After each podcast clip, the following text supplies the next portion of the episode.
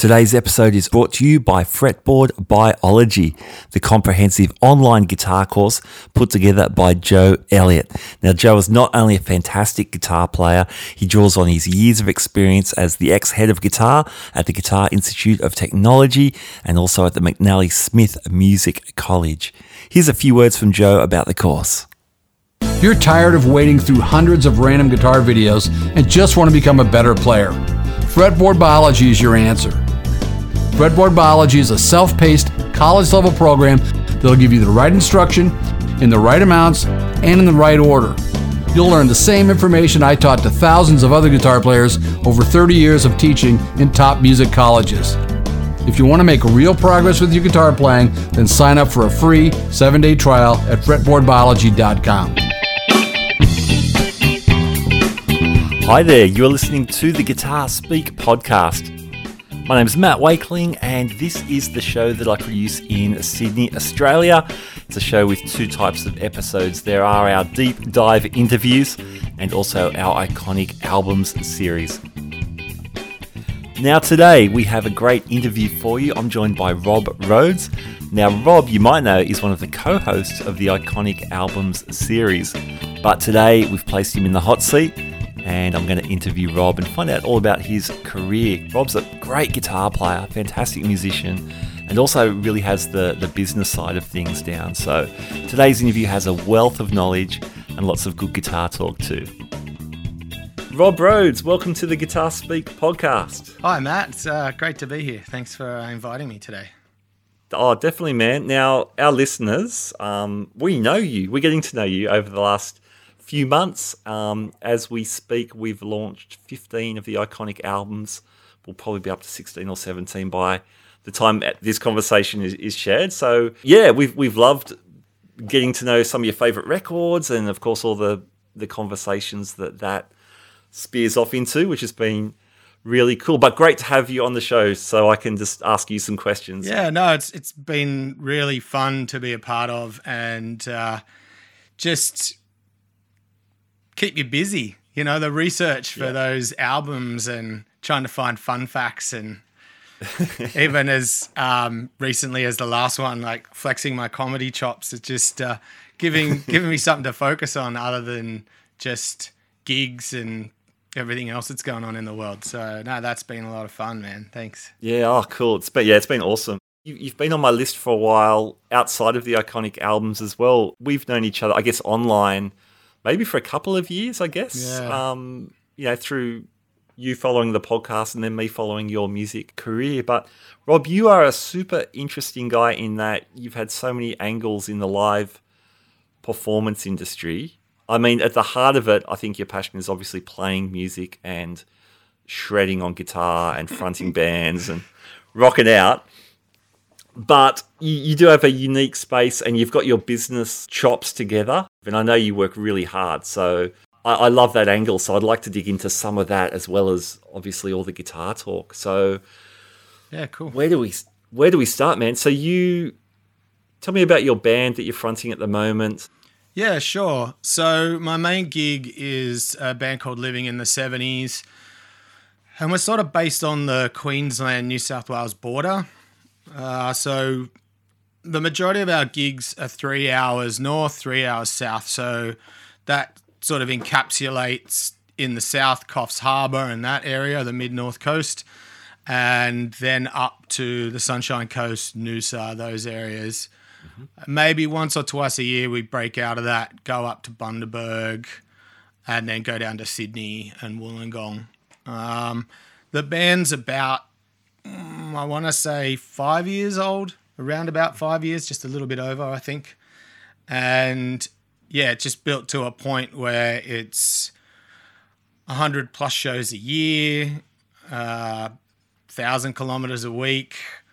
And yeah, it's just it's been really good. It's been very successful, and the demand is is growing, especially coming out of this uh, we got venues contacting me and agents, big agencies, um, contacting about getting there because there's a lot of pubs and clubs that want to jumpstart post the big C.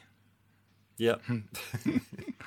so yeah, that's kind of like the quick the quick wrap off wrap up of it. And outside of that, there's the odd solo gigs and, and weddings and functions and that sort of thing. But that that really dictates the majority of my time, the waking hours. Let's call them. Yeah, I've I've loved watching you uh, develop this over the last little while, and as I mentioned, like your work ethic is really inspiring. How you you work this because I mean, there's so many great musicians in the world. Not every musician has the the organizational chops to to build a career. What has helped you develop the business side of things for you?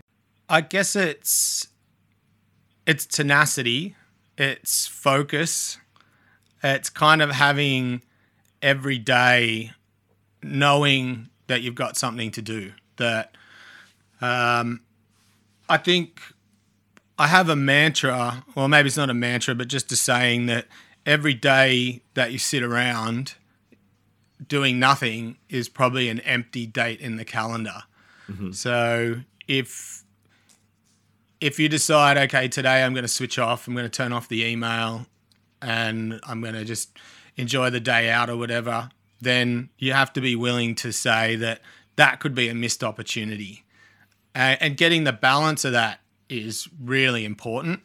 Um, there's times when I'm out to lunch with my wife and the phone will ring when the email will go off and I'm like, oh, I always seem to be on my phone. So um, yeah. there is a balance to be struck. So turning the phone off for a couple of hours here and there is okay.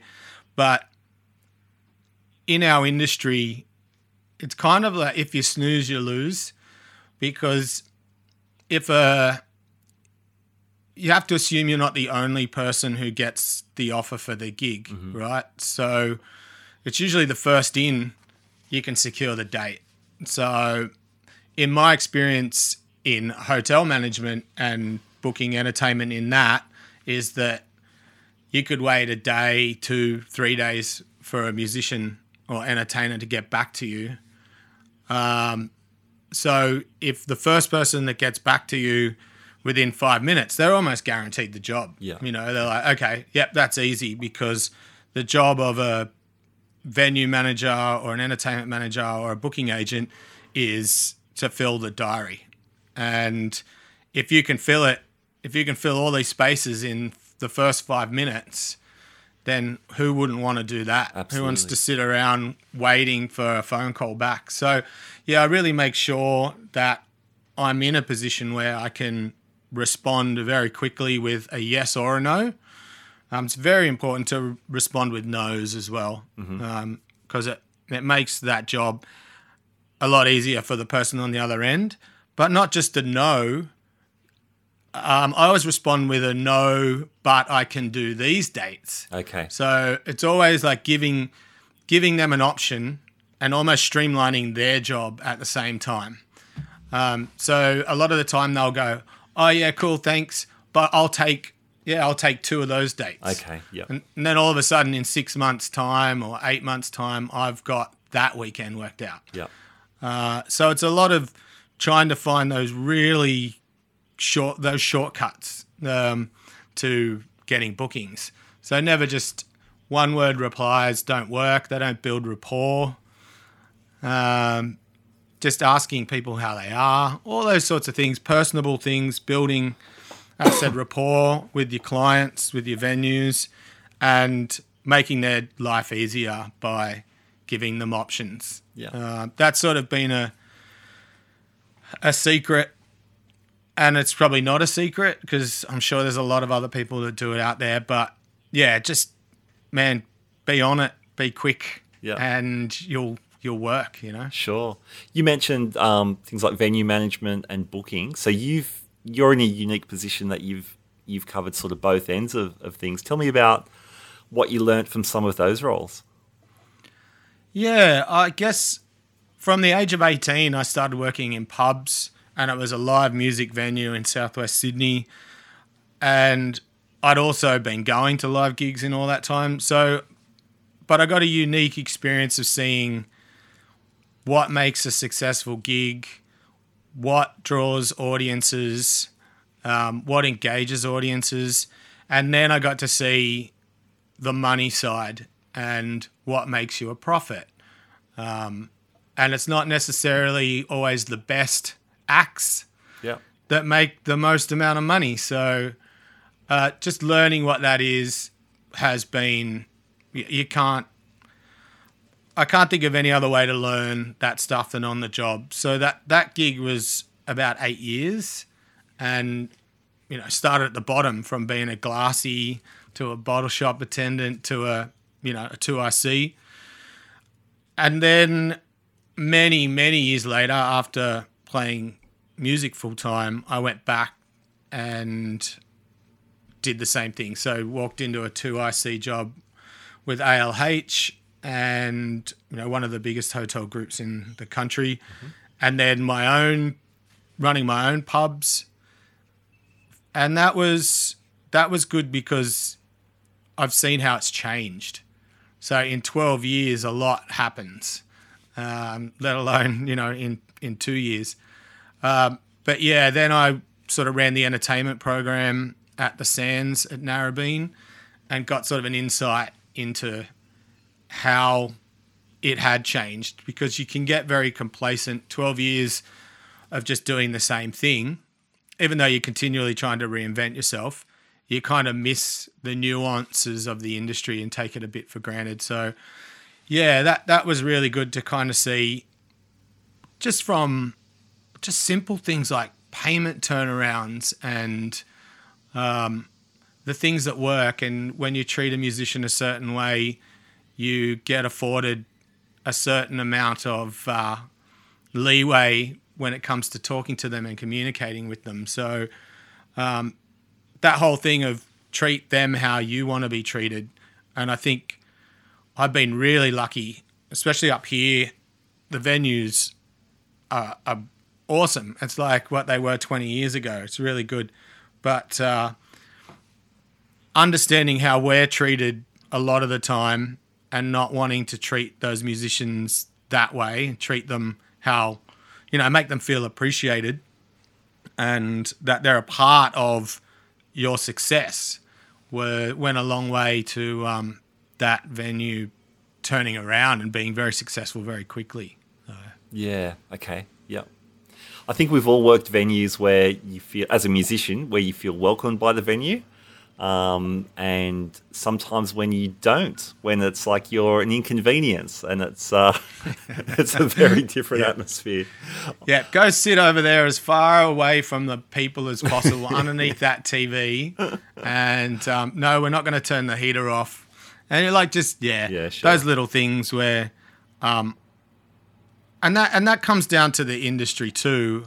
It has been more about money for a long time Sure. than about what is actual best long term. Yeah. Yep. So, and that's, I guess that's why the venues up here they haven't quite caught up because they um they're still in that mode of entertainment and atmosphere is still the biggest draw to their venue Yeah, okay. rather than poker machines and um, all this other stuff that sort of goes on in Sydney and, and other places. Sure. So, from your perspective, what makes a a band or a, an entertainer attractive to an organisation? Well, I can only speak for myself and and and premise that by that a lot of other venues aren't looking for the same sort of things. But for me, the first thing is can the band without anybody knowing it sell the night for me? Mm-hmm. And the first thing that that comes down to is the band name. So does do they have some weird and wacky name that I have to put a paragraph worth underneath the promo to explain what the band is and what they do? Um, so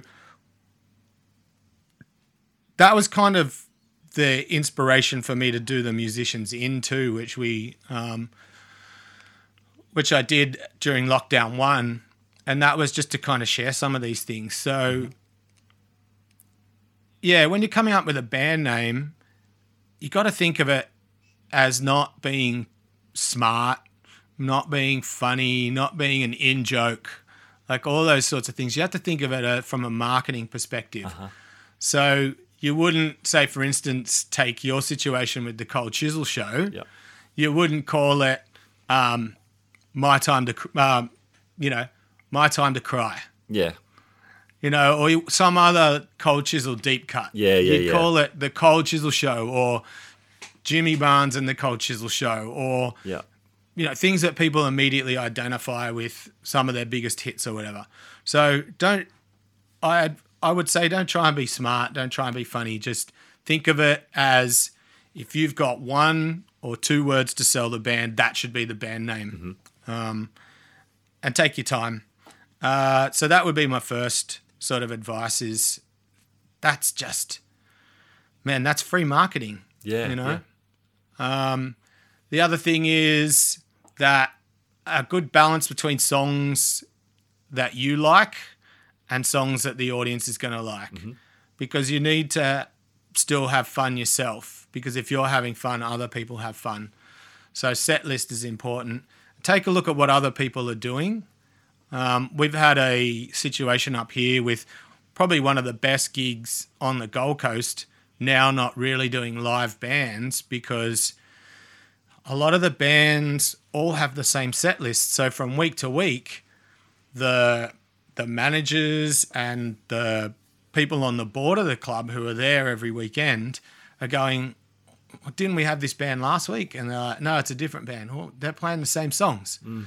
So it's trying to carve out something that's a little bit different while still maintaining the songs that are going to drag a crowd in or going to fill the dance floor, keep people drinking, whatever. Yeah. Um, so that's another thing to really take into account. Um, I think they're sort of the two main things. And then, look, if you don't have the money to invest in quality sound, then hire in the interim. Make sure you have good production, Yeah. good lighting. A lot of times you see bands with PAs from the 80s, you know, big carpeted boxes on rickety stands that are scratched up and a couple of lights that aren't really lighting anything up or doing anything. So they're, they're the important things um, from just that perspective of perception and what you see and what people think when number one you get the gig and then when you do the gig. I think they're sort of the core things that are important for most for most venues anyway and from my perspective as what i want to see as well Sure, sure. Hey, you mentioned um, the musicians in, and you've mentioned the big C. So, uh, so we're talking about COVID, how it's really ravaged not just the live music industry, but but so many aspects of life. Um, as we record, it is the end of September 2021.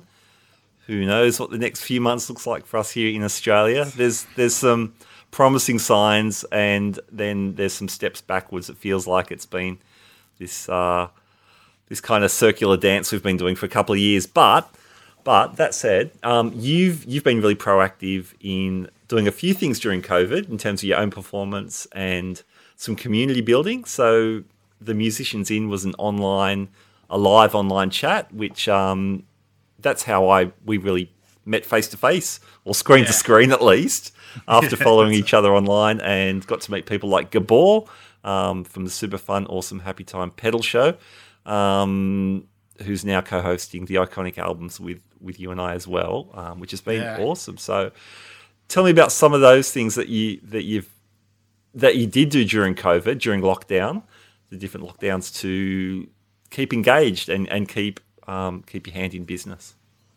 Yeah, sure. Uh, I think when we got shut down, it was just an absolute shock straight away. Uh, we just sort of went, everything's gone. How Yeah. long is this going to last? And I can't sit idle. I don't know what it is, but I just I can't sit idle. So immediately I started to see these things pop up, live streams, Insta TV. Uh, first one was Keith Urban Okay. in his um, storage space. He set up a little live thing, and his production head of production was just mixing tracks that he could sing and play along to. And I thought, I can do that. no worries at all. I can do that. And so I set about doing that, and it started with just acoustic and looping, which was what my solo show was. Yeah. And then moved on to taking same thing, taking live recordings from living in the 70s and turning them into backing tracks.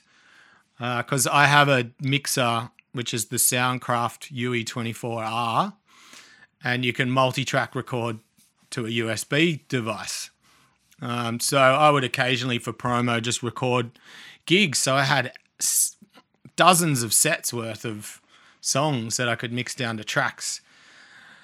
And then it went from a phone to cameras and switching and all of that sort of stuff. And it was just a thing that I could bury myself in that was filled up my time, gave me a purpose, and helped me engage with people who were stuck at home and maybe couldn't occupy their time as well as I could.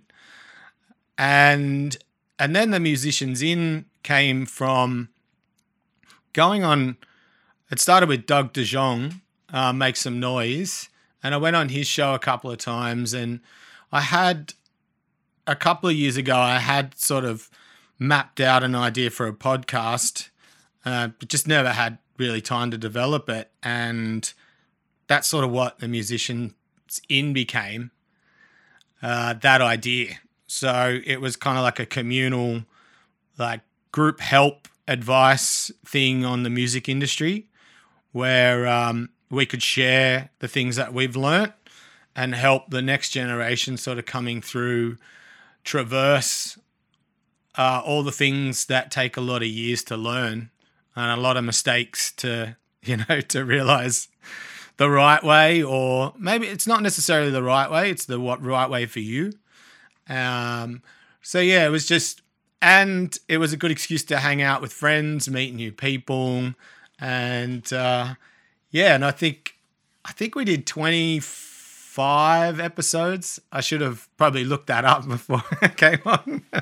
Um, but yeah around 25 episodes and everything from advice for singers and uh, advice like marketing, and I had yourself and Stevie Taylor on advice in setting up podcasts and uh, all that sort of thing. And yeah, it just became a really good Wednesday night hang. And uh, then I have all of this back catalogue of stuff for that people can go back and have a look at. That if they're starting post COVID and thinking, all right, I want to I want to do something and I want to go out there guns blazing. That there's a little bit of um, help there for them to to get out there and get it done quicker, perhaps. Well, yeah, that's cool. Yeah, I agree, hundred percent. I love the the information side of it was cool, but just the sense of community building. I love that you were spearheading uh, an avenue for that for so many people. Yeah, it was a lot of fun and gave me a chance to, you know, talk. I guess let's just use face to face as the descriptor. Um, people I hadn't seen for a long time. I moved up from Sydney uh, five years prior to that, so there's a lot of times where I hadn't seen people um, in all of that time. So it was good to sort of touch base with them and find out how they were going, and you know just push their their things too and I also had a segment on that, which was to try and expose some new stuff out there, because uh, I'm always I'm always looking for something new, for something I haven't heard or seen. Uh, and that was kind of one of the biggest challenges. Like all these musos, trying to get them to, oh, what's something new you're listening to, or what's something new you've discovered, and it was it wasn't something that I found people were really doing, seeking out new music or new, um, you know, new podcasts or or whatever. They were, we kind of get stuck where we where we're comfortable. You know, we're just stick in the same bands and this whether they have a new album come out, we either do or don't listen to that.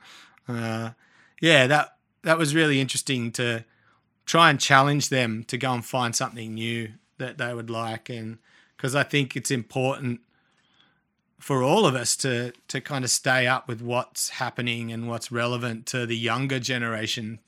So there isn't such a huge gap as there may have been between us and the generations before us.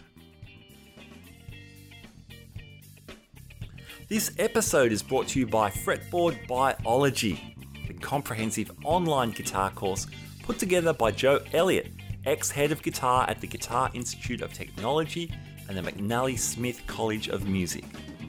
I was one of the beta testers for the course and can say, as a music educator, I was really impressed by the logical sequence of learning. The course has also been endorsed by players such as Brett Garsed and Greg Koch.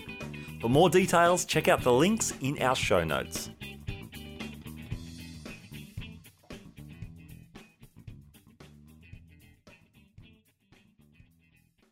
We've been getting to know you through the iconic albums. Um, yeah, you've been bringing some of your favorite records and, and all the discussions that ensues has been cool.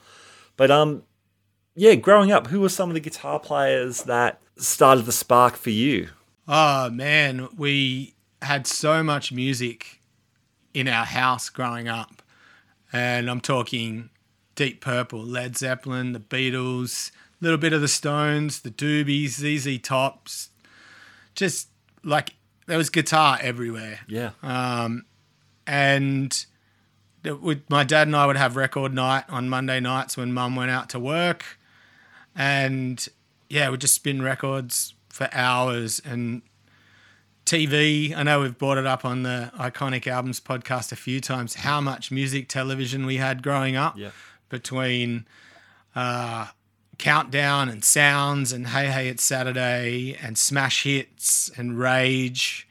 There was just so many, so many music shows. And then we had Recovery when we were teenagers or maybe, yeah, Yeah, yeah. late late teens. Yeah.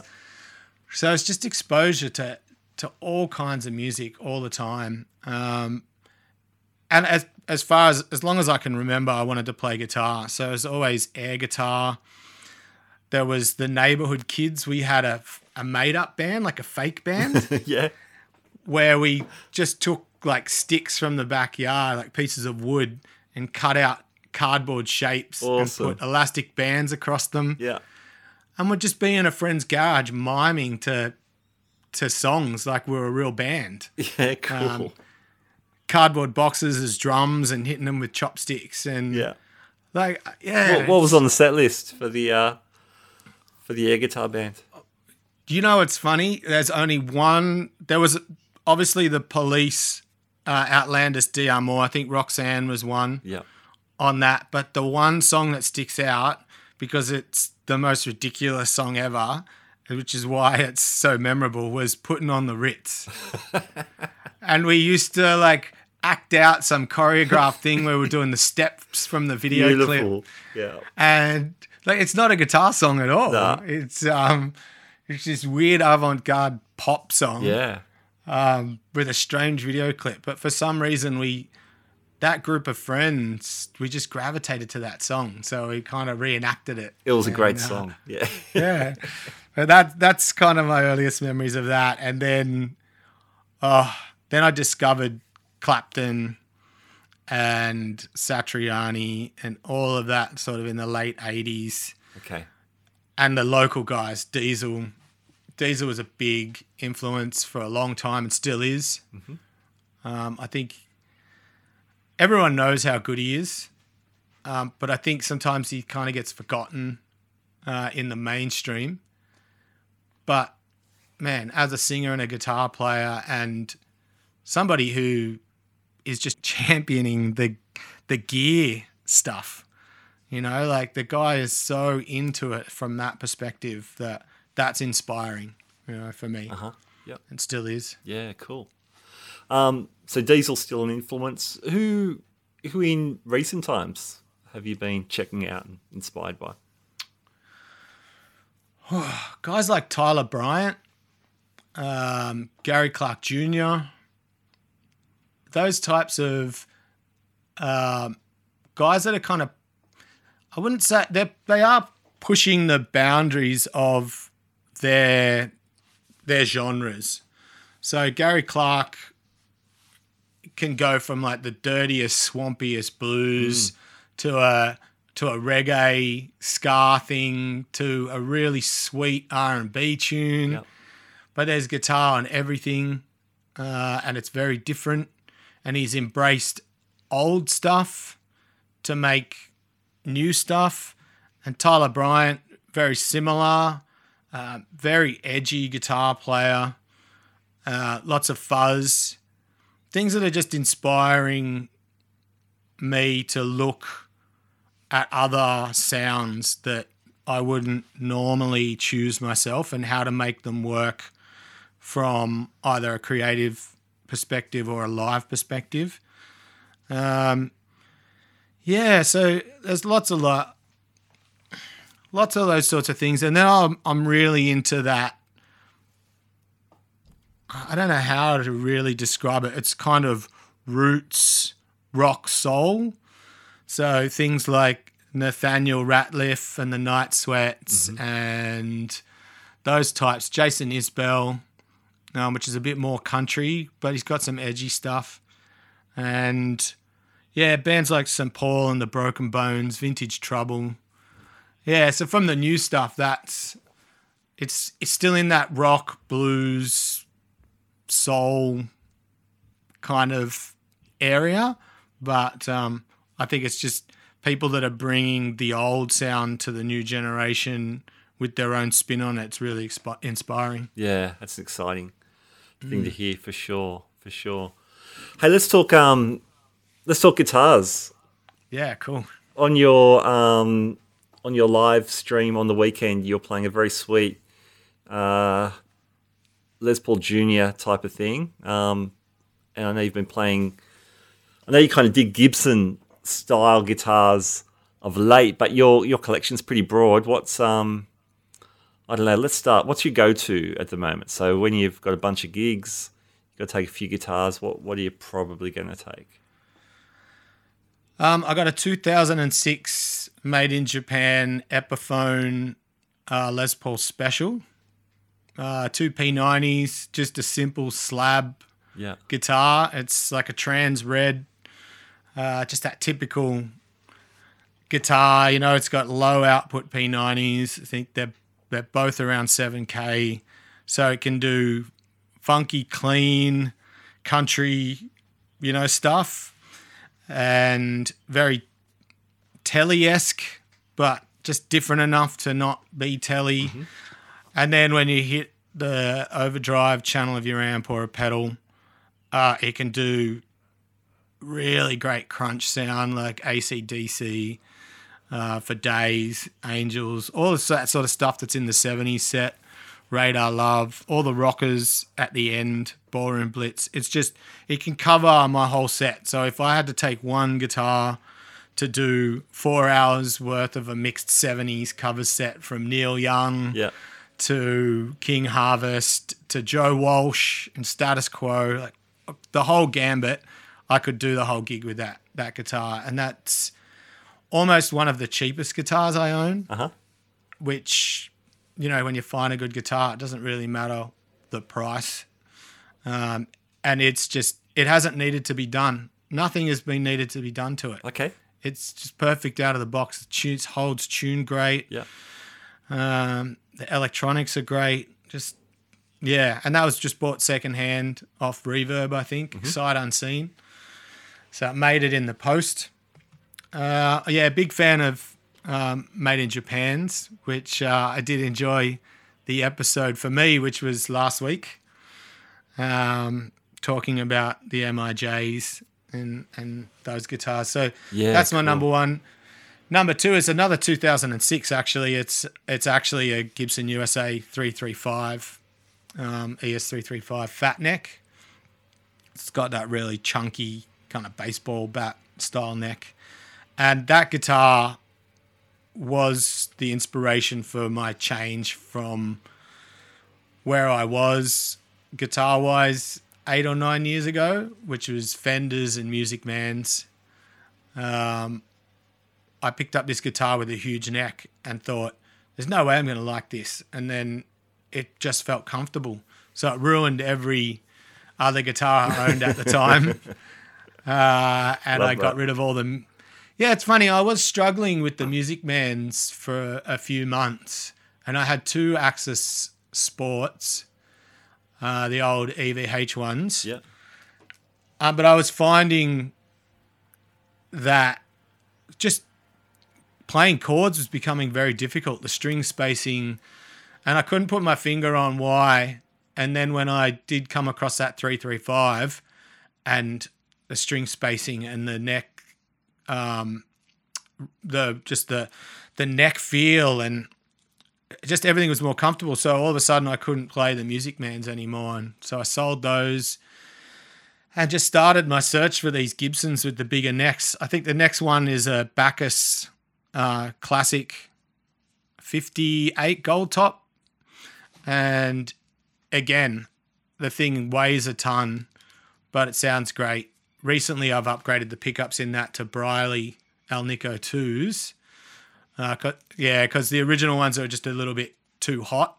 They were good when I was just playing rock, but um, I've really moved to the lower output pickups now because of the you're able to still get that heavy rock sound from them, and they're even better for that in some respects than high output humbuckers. Uh, but it gives you that ability to and versatility to play super clean um, and run from that through crunch to like really heavy rock.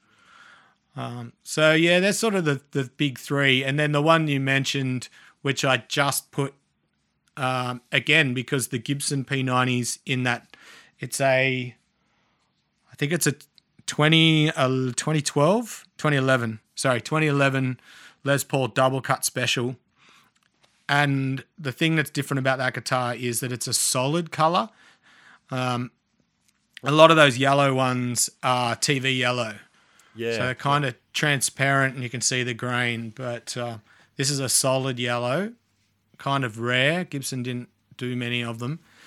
And yeah, with the output of those P90s, I just put some real low output Jason Lollar 50s wine P90s in that. And yeah, super clean. And it now is very similar uh-huh. to, to Little Red, the Epiphone. okay. Yeah. Um, nice man. But that was one of those guitars, man. I was, I've always lusted after a yellow double cut uh-huh. with two P90s. Uh, I think first of all it was Steve Stevens playing one on live at the Hard Rock, which was a special many many years ago. An all star band, Steve Stevens on guitar, um, Duff McKagan, Matt Sorum, uh, and then they just played with a whole bunch of different singers Sheryl Crow, Seal, Billy Idol. And he played one on that. And then the other one was Susie DeMarchi in uh, Baby Animals clip. I think it's Early Warning okay. that she's playing the yellow double cut special. And I've always lusted after it and never came across one that was affordable. And then walked into Guitar Brothers in Brisbane on the way to a gig one day and it was on the wall. And actually, my bass player, Charlie, shout out to Charlie, he grabbed it off the wall and started playing it first. and I walked up and I hadn't even seen it and I saw him playing and I went, just snatched it out of his hand. I go, that's mine. Took it straight to the counter. Didn't even plug it in. Oh, really? I think I played. no, I think I played an E chord and it sounded good unplugged, and I went, "That'll do me." And uh, yeah, That's awesome. went and- went and bought it. Yeah, so yeah, they're the they're the main ones Yeah. Yeah.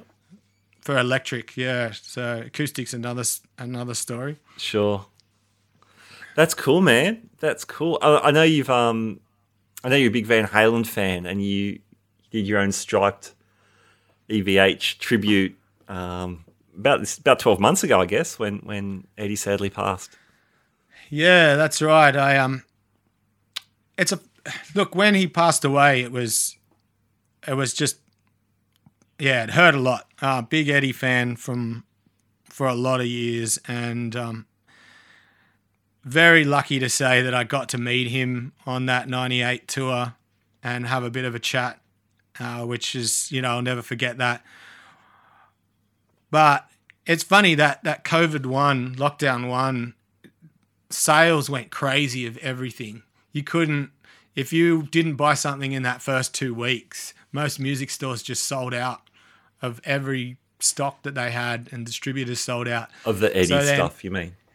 Well, no, just in general. Oh, but okay. then when then when Eddie passed, whatever was left, gone. Hmm. Like in a in an instant. So I remember buying one of the EVH striped guitars online and getting a phone call the next day from the music shop going, I'm really sorry, that guitar sold seven times yesterday. The Right. one that had one guitar in stock. And that they sold it seven times. So um, I didn't get it, and I went, you know what? It would mean more if I just built my own. Uh-huh. So I went, I went searching for a Fender Strat, basically with a Floyd Rose, Yeah. and and came across one. I think it was on Reverb as well, and it's just a Japanese Fender, It's kind of like a. It had DiMarzio bridge humbucker in it, and a Gotoh, like all Gotoh hardware. Yeah. It's like an early 2010, somewhere around there, Floyd Rose Strat. So yeah, I did that, and it had a matte black finish, which was made it really easy to just take a top coat off. And yeah, then I just sat with a photo, taped it all off, and spent a few days spraying it and putting together. And yeah, it's a really great guitar. It's um, the single coils aren't very stratty. It's it's it can be a thing with some of those Japanese strats. Um, they can sound just, I guess I don't even I don't even know. It's like very homogenized sound. They don't have that real bell like stratty character, but they balance really well with the Air Norton. That is the humbucker Okay. Yeah, in the bridge, and it does, yeah, it does all those Van Halen things, and it looks, it looks awesome. Um, yeah, it was it was a good little pet project to do at at a kind of difficult time. Sure. Nice, man. Very cool. We'll have to. Um, I know we're going to look at a Van Halen record with iconic albums, so I want to hear that. We'll save the story of how you met Eddie. That that's intriguing. Yeah, cool. I look forward to it. Yeah, man.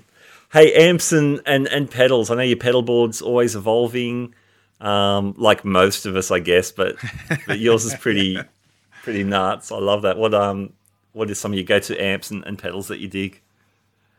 Uh, at the moment, for a long time, I used an MI Audio Iron Duke. Uh, I used that for like eight years, and it was a re- it's a killer amp for anyone looking for a very versatile rock amp. That thing, I, I couldn't recommend any other amp more highly. They're hard to come by, but Michael is still building them, so you can order them. Ridiculously affordable for a all valve four channel head, like under two thousand dollars. Yeah, yeah, Fif- 50 watts, crazy good. yeah. Um, but recently I came across the Mesa Boogie Fillmore series. So I've been using a Fillmore 50, uh, which is, it just does everything I want. I'm, I'm a channel switching amp guy. So I really like to be able to switch channels between clean, dirty, or two clean channels, one set louder than the other for rhythm and lead, uh, and have those channels share DNA. Yeah, right. Uh, a lot of the time, when you get a channel switching amp, you have they either have a really good clean sound, and then when you switch to the dirty sound, it, it's not good. Yeah.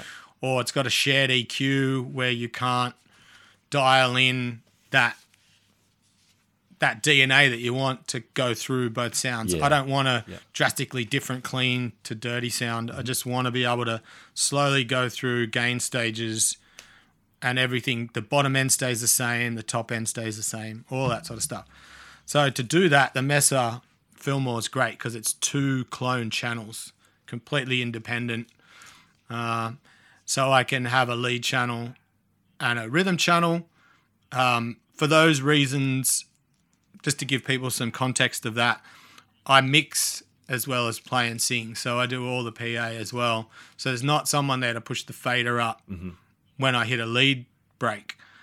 So I need, it's around about a 30% volume boost for your lead channels to cut through. Um, so that's why I need a ch- two channel amp so that I can do that. I can make one rhythm, one lead, and boost up. Because single channel amps, once you hit them with a few overdrives, they won't get any louder no matter what you hit with a boost. They'll just get more distorted and compressed. Yeah. Yeah. Uh, so that's the reason why I do that. And the Mesa does that perfectly. And 50 watts, we don't play super loud. I don't need it. Um, and so if I need it, I've got another 212 cab that I can plug into that. Um, I run to the PA now with a two notes torpedo cab M because again, it just saves me every night setting up a mic and making sure it's in the same spot. Yeah. Yeah. This way, I get the consistency um, direct to PA, uh, and that's that's been great.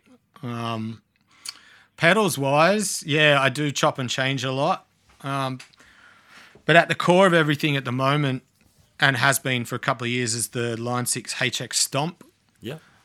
I'm only using delays and modulations in that. Okay. I'm not using any amp sims, although it's there as a backup. So if my amp goes down at a gig, Yeah. I can run direct to the PA, and I've got a couple of patches set up where I can get through the gig. Yeah, so it's kind of like a fail safe.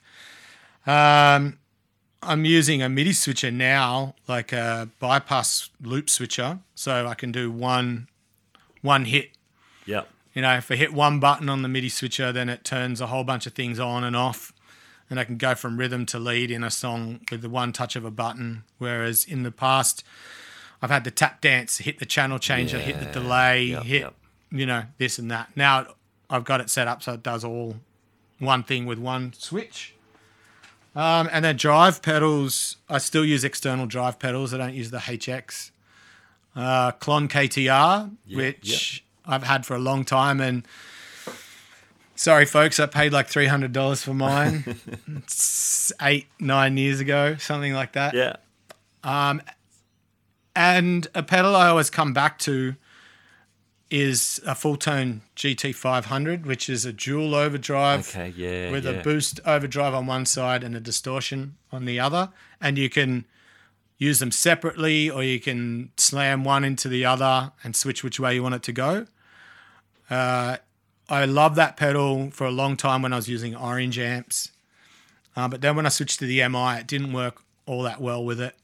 So I kind of sold it on. But it works really good with the Mesa. And I have a Churia Tone Silver Jubilee, which is my backup. And it works really good with that. Uh, and the reason why I like the GT500 is it has a wah inductor as its mid-range pot. Okay. Wow. Yeah, so they use the Fulltone, um, their hot pot, whatever that is for their wah pedal. They use that as the mid-range on the distortion side. So it's got a huge range. Um, again, sort of back to the channel switching thing is when I hit an overdrive pedal, I want it to retain all the low end, the mid range character, and the top end. If I want to push the mids, I can. Uh, so yeah, I'm always looking for overdrive pedals that retain that character. So that whole buzzword of transparent overdrive, it's been something I've been a part of for such a long time because I don't want to hit something like a tube screamer where I lose all my bottom end and just gives me this mid range push. Yeah. Yeah. Because for a long time, I guess it comes from playing in trios. Okay. You know, you got to sound bigger and uh, more so now um, in the 70s show, I don't need that because I have a great two great bass players and I have a keyboard player filling this sonic space, so I don't have to be. I can find my little sonic space, which is different than it's ever been. So there's a lot less low end. I think on the Mesa, almost the bass is turned off. on Okay. now. Okay. Yeah. So uh, that just gives you an idea of, of how you got to find your your place in. Yeah. And then there's always, you know, wahs and um, I'm actually carrying a case around at the moment, and I call it the octave box okay. because on any given night I'm like, oh, maybe I'll use this pedal. So it's a little um, case, and in it has a Roger Mayer Octavia, nice. so a fuzz octave. Yeah. It's got a POG 2 and it's got a Boss OC2. So it's uh, any given night, I'll just I feel like that. Go to the case and pull one of them out and plug cool. it in. Um, so we played a game last week where it was like, how many octaves in this case? and I think there's like eight. You know, all up. It's quite funny. that that's that's pretty much it. And yeah. like for solo gigs, I'm I was using the same rig, but I've recently just switched to a little pedal board with a Boss GT1 on it because it allows me to use the expression pedal to bring delays in and out. Okay. Yeah. Cool. Um, and yeah, that and a loop, uh, the old RC30 loop station, and uh, yeah, that that gets me gets me by for the majority of all my gigs now. Yeah. Nice, nice, and um, yeah, as I said, there's there's always some other fun stuff coming in out of your board, so I love it. Yeah, and I don't hoard either. It's like if I'm not using it, Yeah. I sell it, um, which is probably the reason why that's. I think that's my third Fulltone GT 500. I've had. Um, I've got a old Jim Dunlop Roto Vibe coming this week, Yeah. and I think that's my fourth one of those. Okay. So it's just things come and go. It's like a turnstile. It's like oh, I haven't used that for five years. I'm gonna I'm gonna get another one of those. okay. But uh, yeah, as for having, if I ever have a YouTube channel, there's no chance of there being a shelf behind me with color coded pedals. like there'll be no Gabor style DOD wall Yeah. or um, Josh Scott with um, you know all these line sex uh, behind him Yeah. and all of that. I just yeah, it kind of as soon as I see it sitting there. Um, I kind of go, oh, that needs to be played. Someone needs to have that. And I went through that last night with my um, old 87 Ibanez. I've been thinking about selling that because it just sits there doing nothing. Uh, it's a more a nostalgia piece. But I plugged it in last night and I was like, yeah, I'm not selling this. This is a really great guitar. Oh, that's cool, man. Hey, Rob, what, what's the best way for people to uh, keep up to date with you? Oh, look, the busiest place I am is with Living in the 70s. So, Living in the 70s live on Facebook, you can keep up to date where, with me and where that band is going. Yep. Otherwise, uh, if this live stream thing continues, which I've got one this afternoon, uh, YouTube, Rob Rhodes Music um, is the channel name. So, you can check out some of my live streams there where I get, uh, get crazy with all of the gear set up in my little back shed here. Yeah, nice, man. That's great. Well, Rob, thanks for coming on the show. It's been, uh, like I said, it's been awesome doing the albums, but it's been really cool to get you in for a one on one chat as well. Thanks, Matt. It's really been great uh, to be here and just talk about me. God, man, and uh, it, it's it's been um it's been a really great time. As much as all of the negativity from this last almost two years, uh, it's been fantastic to be able to connect with people like yourself and and get out there and and have people share their stories and engage. Like I think the music industry has pivoted. That's the buzzword of the last Uh-huh, two years, yep. and has engaged way more. And I'm hoping that uh, we all benefit from that moving forward, and it and the music industry can recover from what's been an absolute horrific couple of years. Yeah, absolutely, absolutely. Well, thanks, Rob, and thanks for thanks for your part in that in building some communities as well, man. Cheers, mate. It's kept me sane, and hopefully, it's kept a few other people sane too. Yeah, cool. Thanks, Cheers, Rob. mate. Bye. All right, there you go. Rob Rhodes on the Guitar Speak podcast, this time in the interview chair. And great to have Rob on. He's a fantastic guy and a brilliant musician. So great to glean from him all that wisdom today. Of course, you can hear Rob alongside Gabor Jasika and myself in the weekly Iconic Albums episodes, and that's where we choose and discuss some of the most influential guitar records in our collections. My thanks also to Joe, Todd, and the team at Fretboard Biology, the comprehensive online guitar course. They've been great sponsors throughout the year. Their links are in our show notes for you to check out. All right, that's about it for the show. My name's Matt Wakeling. Thanks for joining me on the Guitar Speak podcast. I would love to leave you with some words of wisdom from the German shredding maestro Michael Schenker of the Scorpions, UFO, and MSG, who once told me, Keep rocking, keep on rocking. Keep on rocking indeed. I'll catch you next time. Bye now.